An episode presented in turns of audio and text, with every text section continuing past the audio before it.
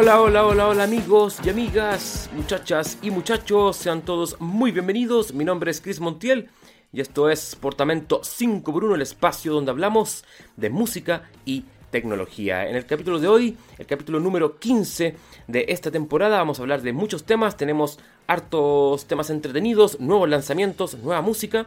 Así que por supuesto si quieren disfrutar deben quedarse aquí con nosotros. Antes de comenzar quiero agradecerles a todos los seguidores de portamento.cl que semanalmente nos escuchan y nos brindan todo su apoyo a través de las redes sociales. Particularmente estoy muy contento porque he recibido buenos comentarios del programa a través de las redes sociales. Así que muchas gracias muchachas y muchachos por el apoyo constante que nos brindan. Recuerden que nos pueden seguir a través de todas nuestras redes sociales y también pueden escucharnos a través de todas las plataformas de streaming como lo es Spotify, Apple Podcast y la gran comunidad de iBooks.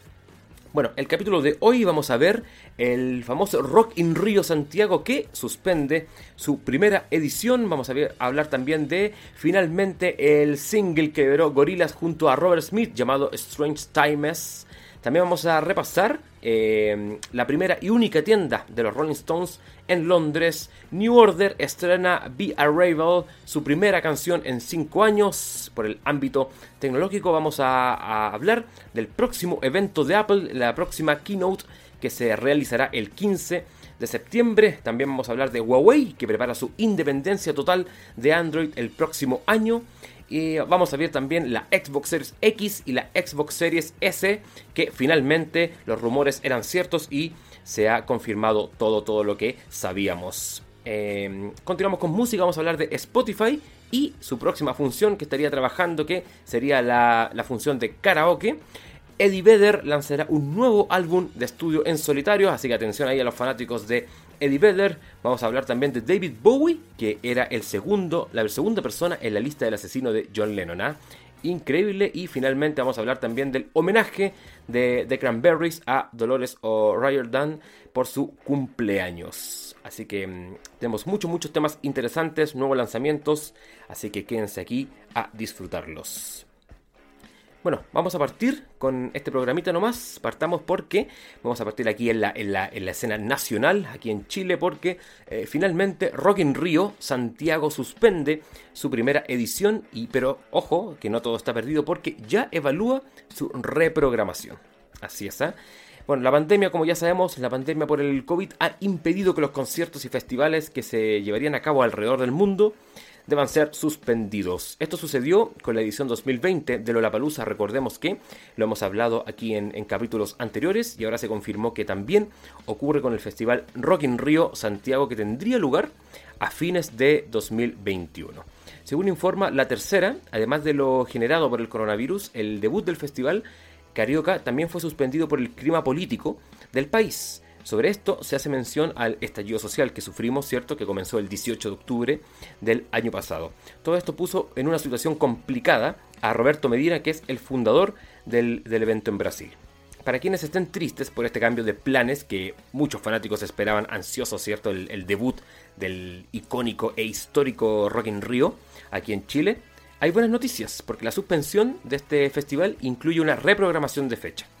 Con respecto al posible desembarco, Felipe Araya, productor local del festival, indicó al, a la tercera, textual, ¿eh?